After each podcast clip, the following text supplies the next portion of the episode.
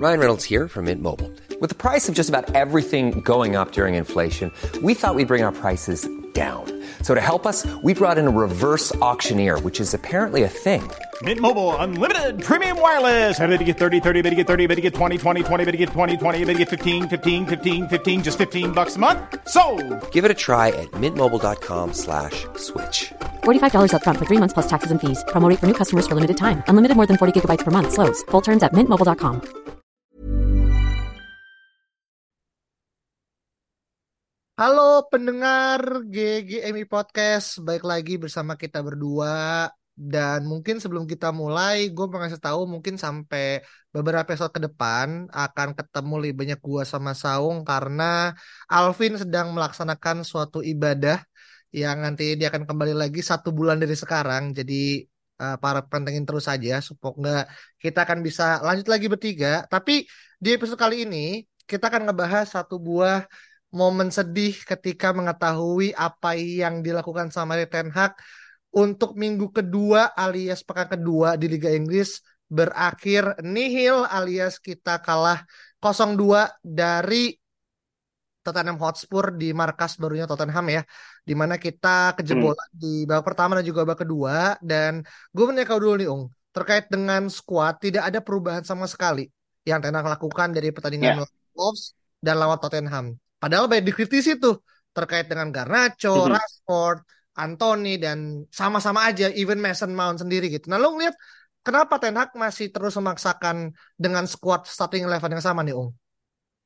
Iya, ini sebelum uh, pertandingan MU Spurs ya kemarin kita uh, juga udah take uh, waktu itu gue sama Alvin juga mention bahwa memang perubahan di starting eleven itu kalau menurut kita ya itu emang harus segera dilakukan gitu. Kayak Garnacho diganti sama Sancho gitu kan. Terus uh, apa namanya Rashford uh, segala macam mungkin dimainkan di sebelah kiri terus uh, Sancho main sebagai false nine segala macam pokoknya kayak uh, formasi yang memang lo pakai ketika di preseason kemarin gitu. Nah satu-satunya perubahan yang kita semua uh, uh, prediksi dan akhirnya terlihat di uh, gameplay kemarin adalah Mason Mount yang turun sebagai uh, central midfield gitu kan. Dia nggak double uh, AM lagi kemarin tapi mulai uh, turun sebagai CM gitu. Nah gue merasa karena ini uh, game week kedua gitu ya kenapa Ten Hag tidak merubah starting eleven itu uh, mungkin dia ingin memberikan ini ya uh, kesempatan terakhir lah. Bahwa kayak lo tuh punya plan ya lo harus bisa uh, apa namanya execute ini nih uh, plan ini gitu. Dan ke match kemarin itu kayak ya udah ini final uh, chance lo lah gitu untuk untuk lo eksekusi gitu. Dan ketika gue melihat babak pertama ya memang chance-nya memang banyak gitu. Nah tapi ya gimana ya emang tim gak punya striker tuh susah men gitu apalagi striker lo yang sekarang nggak mau main sebagai striker kan makin anjing kan jadi kayaknya memang apa ya uh, secara defensif uh, nggak solid gitu kan midfieldnya kita kalah depannya juga nggak punya uh, chemistry jadi ya it's a disaster from the start sih menurut gue. Mm -hmm. Oke, okay. karena ini juga yang menjadi banyak ya perhatian publik terutama kita mm -hmm. orang yang uh, menonton gitu. Sebenarnya MU kalau kita ngomongin secara starting dan juga secara permainan babak pertama ya nggak buruk-buruk banget in my opinion ya. Dalam arti kita ya. juga menciptakan beberapa peluang gitu walaupun memang beberapa banyak blok ya sama kiper sama uh, back juga bahkan sundulannya Bruno Fernandes itu kalau striker murni itu pasti gol tuh. Iya gak sih? Kayak lu ingat kan mm -hmm. di babak pertama mm -hmm. dapat umpan dari siapa? Gue lupa ya.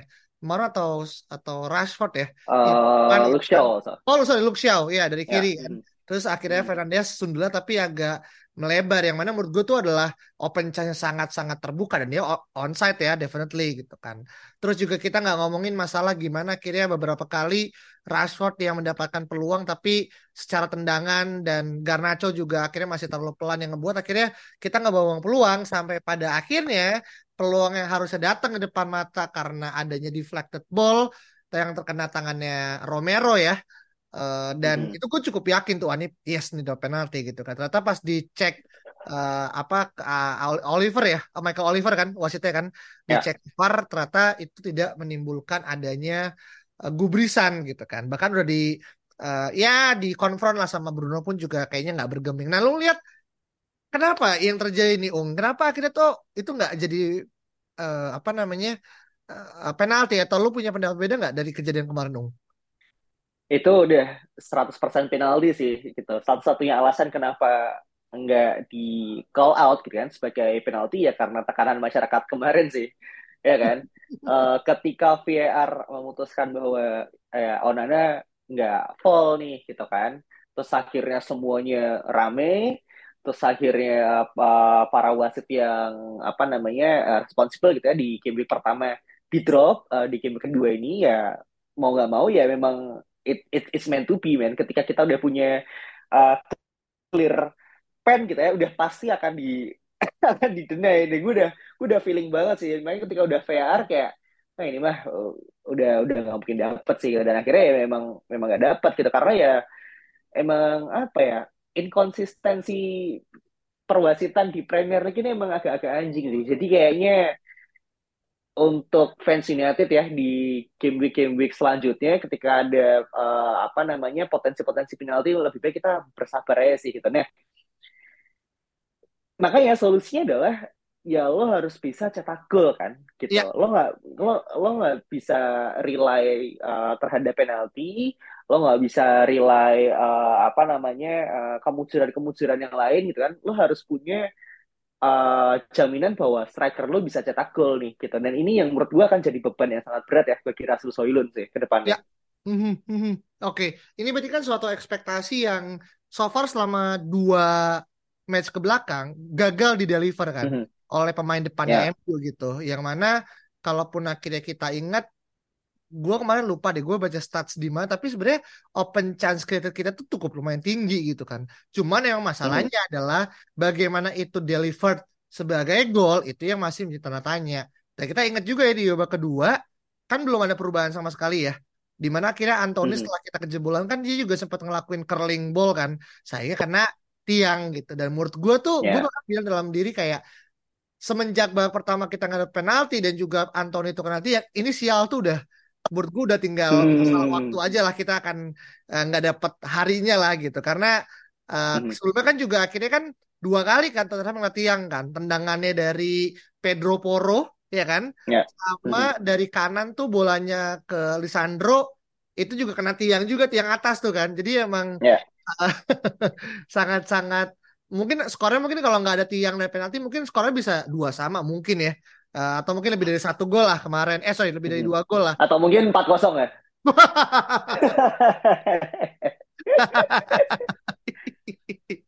Waduh, mengingatkan kita pada musim lalu ya, skornya cukup lumayan besar gitu kan untuk tiga game week awal gitu.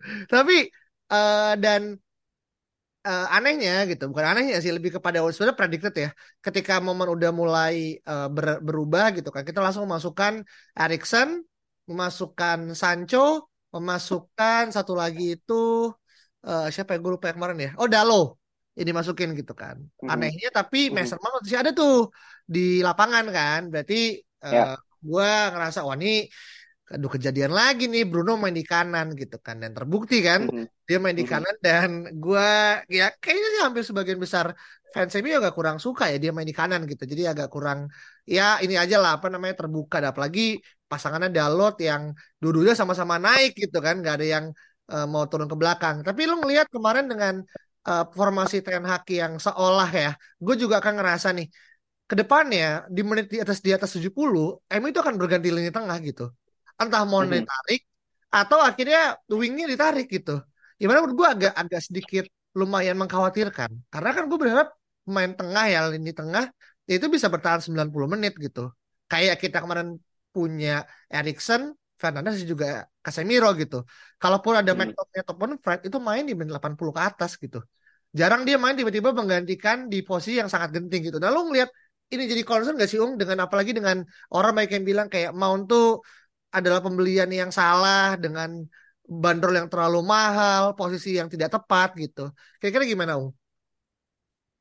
Untuk uh, apa ya menilai bahwa pembelian Maun itu salah sih, menurut gue masih masih cukup prematur ya. Dalam artian ya. kita baru dua game week gitu kan. Uh, kita juga ngelihat bahwa memang Mason Mount itu dibutuhkan dalam tim gitu. Nah, kebutuhannya inilah yang sebenarnya tuh Ten Hag tuh harus justifikasi gitu. Apakah lo pengen mainin dia sebagai uh, salah satu dari uh, front three gitu kan? Atau lo mau mainkan dia sebagai AM? Atau lo mau mainkan dia sebagai pelapis Bruno? Atau lo Hmm. mau mainkan dia sebagai uh, CM atau double pivot gitu. Nah, sementara gitu kan ketika dia main sebagai uh, double M sama Bruno, uh, it doesn't work gitu. Ya, Ketika kemarin main sebagai uh, CM gitu, menurut gue sih cukup ya, cukup terlihat oke gitu ya, dibandingkan dengan game week sebelumnya gitu. Tapi ya karena kita kalah dan mereka nggak cetak gol sama sekali, eh, apa namanya lini depan kita ya jadinya kayak eh, lumayan ketutup tuh gitu. Nah, gue masih gue masih kasih dia apa ya eh, benefit of the doubt lah gitu. hmm, Ketika nanti MU mendatangkan eh, midfielder lagi gitu. Nah, gue pengen ya, tahu nih dia tuh sebenarnya mau dipasangkan di mana gitu. ya, Karena kalau misalkan dia main sebagai double pivot gitu, menurut gue juga nggak cocok karena dia tuh atributnya bukan defensive midfielder gitu loh. Dia ya, bukan uh, Fred gitu kan, dia bukan Amrabat, dia bukan McTominay, jadinya agak agak membingungkan sih gitu. Tapi membingungkannya bukan bukan ini ya, bukan pelapis yang jelek ya. Katakanlah iya, iya, kayak uh, ini orang tuh bagus, cuman mau ditaruh mana nih uh, iya, puzzle-nya gitu kan, kepingannya gitu kan. Ketika lo taruh di kanan, eh, ya Anthony lo mau taruh mana gitu. Sebenarnya sih gue gak masalah ketika dia ditaruh di kanan ya, karena eh, menurut gue Anthony juga gak ada kontribusinya gitu so far. Jadinya kayak Hey, I'm Ryan Reynolds. At Mint Mobile, we like to do the opposite of what Big Wireless does. They charge you a lot, we charge you a little. So naturally, when they announced they'd be raising their prices due to inflation, we decided to deflate our prices due to not hating you. That's right. We're cutting the price of Mint Unlimited from $30 a month to just $15 a month. Give it a try at mintmobile.com slash switch. $45 upfront for three months plus taxes and fees. Promo rate for new customers for limited time. Unlimited more than 40 gigabytes per month. Slows. Full terms at mintmobile.com. Hey, I'm Ryan Reynolds. At Mint Mobile, we like to do the opposite of what Big Wireless does. They charge you a lot, we charge you a little. So naturally, when they announced they'd be raising their prices due to inflation, we decided to deflate our prices due to not hating you. That's right. We're cutting the price of Mint Unlimited from $30 a month to just $15 a month. Give it a try at mintmobile.com slash switch. $45 upfront for three months plus taxes and fees. Promo rate for new customers for limited time. Unlimited more than 40 gigabytes per month. Slows. Full terms at mintmobile.com. gue masih masih apa ya eh, masih belum tahu sih nanti ke depannya seperti apa sih. Makanya banyak eh, fans-fans yang mulai mempertanyakan nih kayak ini kita udah mulai dua musim gitu kan, udah jalan dua musim, kenapa kita masih belum bisa melihat eh, Ten Hag itu menerapkan plannya yang benar-benar apa ya, benar-benar berjalan gitu sih. hmm, Paham nggak? Kayak paham, ketika uh, De Zerbi masuk, Brighton udah mulai kayak uh, apa namanya keren gitu kan. West Ham hmm, dengan Moyes gitu. Bahkan kayak uh, siapa namanya kemarin pelatih Spurs Ange something itu ya lumayan gitu. oh Uh, Postecoglou, apa namanya? Ya lumayan, udah mulai lumayan gitu kan ya. Eh, apa ya? MU tuh menurut gue memang tekanannya terlalu besar sih men. Jadi ketika ada satu yang salah itu benar-benar media tuh sangat-sangat apa ya eh, nyerang gitu. ya, Ketika pemain dan juga manajer tidak punya mental baja sih harusnya akan crumble ya seperti yang lain-lain sih. Nah ini yang yang gue berharap eh, fans dan juga eh, pemain gitu kan dan juga manajer punya satu visi yang sama sih kayak ya lo harus yakin nih dengan apa yang lo punya gitu kan. Tanya harus yakin dengan eh, filosofinya dan gue yakin dia juga pasti eh, seperti itu kan. Pemain juga harus bersabar gitu kan kayak Rashford ya lo kalau disuruh main striker ya lo main striker aja gitu kayak lo nggak bisa kayak ya oke lo lo bilang gue prefer main di kiri gitu kan. Gue jagonya di kiri gitu kan. Tapi ketika lo main di striker ya lo harus harus optimal gitu. Kayak gue melihat Rooney main di CM nggak masalah itu kan. Lo Nani main di mana-mana gitu. Jadi ya kayak filosofi yang dimainkan seperti itu ya lo harus uh, harus jalankan gitu. Nah ketika Rasmus Højlund nanti uh, masuk gitu kan ketika nanti Bursa sudah selesai dan gue harap ada beberapa poin yang masuk kita bisa melihat United yang memang apa ya yang memang Ten Hag inginkan seperti apa sih? Kayak gitu sih. Hmm, hmm, I see, I see, iya, iya, iya, iya, karena nih, ini sebenarnya agak melebar ya, karena mungkin karena kita kalah kali ya, jadi seolah kita ya ya. punya eh, apa Kita nih cari pembenaran kan. Iya, mungkin kalau menang beda di situ tuh kita kan nggak ngebahas masalah mau nu main di double di AM ataupun CM Iya. agak sedikit tertutup Mau gitu main di kan. main di back kiri kayak Kamavinga juga nggak apa-apa, asal menang kan. Kayak Kamavinga ya bener. Iya. Tapi gini, menarik karena kan sebenarnya kita tahu tuh di musim ini ya atau da- berarti musim lalu dan musim depan which is musim ini sosok yang gampang buat uh, replaceable adalah Erikson. Iya kan? Kayak itu Hmm. adalah sosok yang uh, buat gue sangat-sangat mudah untuk kita tuh profiling dia adalah orang yang akan eh, cabut bukan cabut dalam arti keluar tapi adalah orang yang akan tergantikan. Nah, itu kan harapannya dengan budget yang kita keluarkan dengan 70 juta gitu kan. Itu adalah orang yang tepat di sosok Mason Mount. Ternyata setelah dua match kan belum ya. Gue nggak ngomong enggak ya. Belum kelihatan gitu kan. Dan tentu Tenak gue yakin juga nggak akan berani gambling terlalu banyak. Apalagi waktu bursa transfer kan sisa kurang lebih kan seminggu lebih ya. Karena kan kalau nggak salah tutupi kan 31 Agustus nggak sih? Atau 1 Juli lah ya. Gue ngomongnya gitu. Eh sorry 1 September, sorry 1 September. Ke Juli sebelum ya. Eh, dan makanya banyak tiba-tiba rumor akhirnya kita in talks with eh, siapa namanya Gravenberch gitu kan dan juga Amrabat gitu yang mana gue tuh khawatir dari yang awalnya Amrabat ini sebagai sosok penggantinya Fred justru akhirnya menjadi panik buyingnya MU gitu. Nah ini yang gue ngerasa akan menjadi eh, kontradiktif gitu dengan apa yang kita bayangkan. MU itu benar-benar ready secara squad depth dan juga gimana akhirnya dia punya lini yang rapi ya eh, per masing-masing departemen. Tapi sayangnya mungkin karena hasil yang cukup tidak memuaskan jadi agak sedikit eh, ya inilah turbulensi lah gitu. Tapi di luar daripada itu, apa sisi positif yang lu, lu bisa lihat Ung dari match kemarin lawan Tottenham yang kita kalah ini Ung? Aduh, positifnya eh, mungkin karena masih game week 2 ya gitu. Jadi masih kita masih punya waktu untuk bebenah gitu kan dalam artian kayak problema-problema ini muncul ketika memang masih bisa dibenerin gitu. Masih bursa transfer masih eh, terbuka gitu kan. Ten Hag masih bisa eh, meskipun agak telat ya, cuman dia masih bisa sedikit eksperimen lah gitu. Lo masih bisa kasih kayak ultimatum itu bahwasanya kalau misalkan emang lo nggak mau eh, apa namanya eh, perform gitu kan emang kepala lo emang nggak di United ya lo mending cabut aja gitu. Dan ini yang eh, bisa ditekankan oleh Ten Hag sih. Positifnya sih positifnya sih itu ya gitu. Dan mungkin salah satu positifnya lagi adalah selain Manchester City gitu kan hampir eh, tim-tim ini memang masih agak bapuk ya. Kita emang nggak mau cari teman sebenarnya gitu. Cuman ketika United kalah gitu kan, dan itu gue melihat Chelsea juga kalah 3-1 gitu kan dengan Enzo dan Caicedo yang totalnya 200 juta pounds itu gue masih masih cukup oke sih gue masih cukup yakin sih bahwa kita eh, akan baik-baik saja sih ke depannya. Hmm, oke. Berarti lebih kepada kita mencoba melihat tetangga ya. Hasil yang kita dapetin ternyata nggak buruk-buruk banget. Eh, iya. Kalau misalkan rumput kita eh, buruk lah, kita pastikan rumput tetangga lebih buruk kan.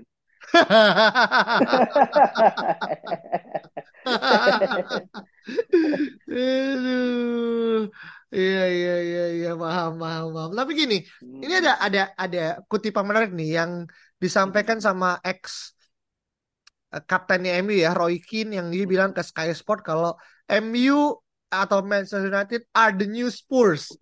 Titik Mhm. desperate gitu. Nah, apa Hmm. maksud terselubung dari ini, Ung? Eh, mungkin apa namanya Roy Keane kan ya eh, pemain legendaris gitu kan salah satu kapten yang paling sukses di United gitu. dan ketika dengar tentang Spurs pasti ingatan dari eh, para fans adalah ketika momen di mana United sempat comeback ya waktu itu eh, 5-2 kalau nggak salah zamannya Beckham gitu kan zamannya Roy Keane juga ketika eh, itu eh, tim talknya selalu tim talknya Sir Ferguson yang terkenal adalah kayak eh, let's it's it's Spurs gitu kan. Ya. Nah mungkin ketika Roy Keane bilang ini kan, ini kayak menandakan bahwa ya ya ilah United doang gitu kan, paham nggak? Jadi Hmm. kayak kebalik gitu, yang yang dulu eh, kita bisa meremehkan Tottenham Hotspur gitu kan, sekarang kita nggak diremehin nih gitu. Kita datang ke eh, Tottenham Hotspur Stadium gitu kan, dan ternyata ya dikoyak-koyak tanpa perlawanan oleh Spurs gitu. Jadi kayak kalau misalkan United bilang, eh, Roy Keane bilang bahwa United is the new Spurs, gue cukup setuju ya untuk match kemarin gitu. Tapi untuk ke depannya gue rasa United tidak akan serendah itu gitu kan. Gue rasa United masih bisa punya uh, apa namanya chance untuk memenangkan uh, trofi-trofi yang lain itu kan. Jadinya dalam kondisi di mana klub ini tidak akan menang trofi dalam waktu cukup lama gitu kan. Menurut gue enam tahun kemarin udah cukup lama gitu kan. Kayaknya sih nggak akan kejadian ya di bawah Erik Ten Hag sih. Hmm, I see. Kalau eh, lo setuju nggak tuh kira-kira? Ah, gua nggak tahu ya, apakah statementnya Ken ini emang pure karena reaksi amarah ya, atau emang dia tuh udah punya pendapat berbeda? Karena kan juga gini ya, kayak Roy Keane lah sosok yang baru aja kita lihat kan di commercial ads-nya MU kan tentang Are you uh, the Red Devils gitu. Kalau mungkin teman juga udah pernah lihat lah di YouTube gitu. Dan baru selang dua minggu tiba-tiba dia akhirnya orang yang sangat-sangat kontra dengan apa yang MU lakukan. Jadi menurut gue kayak uh, ya ini meskipun dua hal yang berbeda ya, tapi gue melihat mungkin di sini ada kritik sih. Dan gue merasa Ten Hag juga harus sadar kalau ketika dia sekarang berada di MU dia nggak punya banyak waktu untuk bisa bereksperimen gitu. Dan ini kan yang dilakukan sama gue inget ya dulu sama Thomas Tuchel kan. Dia ketika datang ke Chelsea pun dia juga yang dilihat adalah permainan eh sorry, yang dilihat adalah kemenangan dulu nih. Baru ketika kemenangan udah ada dia baru bisa eksperimen gitu.